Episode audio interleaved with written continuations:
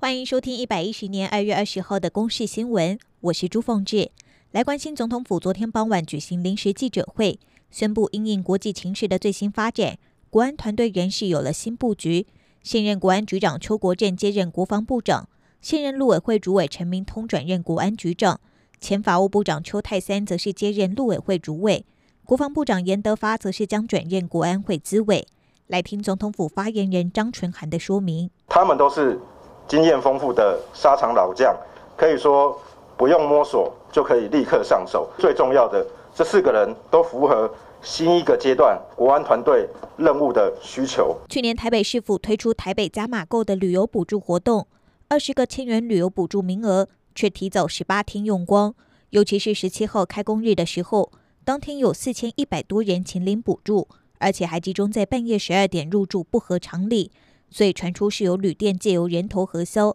不过官方强调系统都有防弊机制，不能够一房多卖。来听台北市副市长黄珊珊的说明：如果有人敢胆敢这样，他有伪造文书跟相关的刑责，你不可能三四十间房你成假四千个啊，所以用人头也没有用啊。所以我们本来就有一个防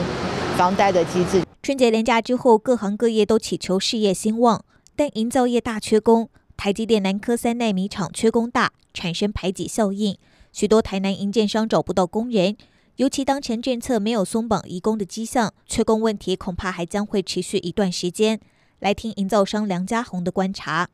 两年前的工资，模板工一天两千二，现在已经涨到两千八至三千二，一定是往然后价高、工资较高的地方去去工作啊，变成说。诶，我们像我们小工程的，我们就变成是要等一些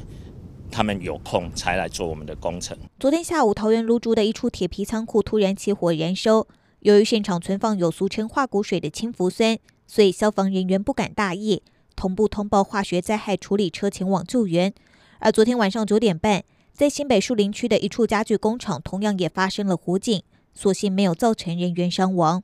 以上由公视新闻制作。谢谢您的收听。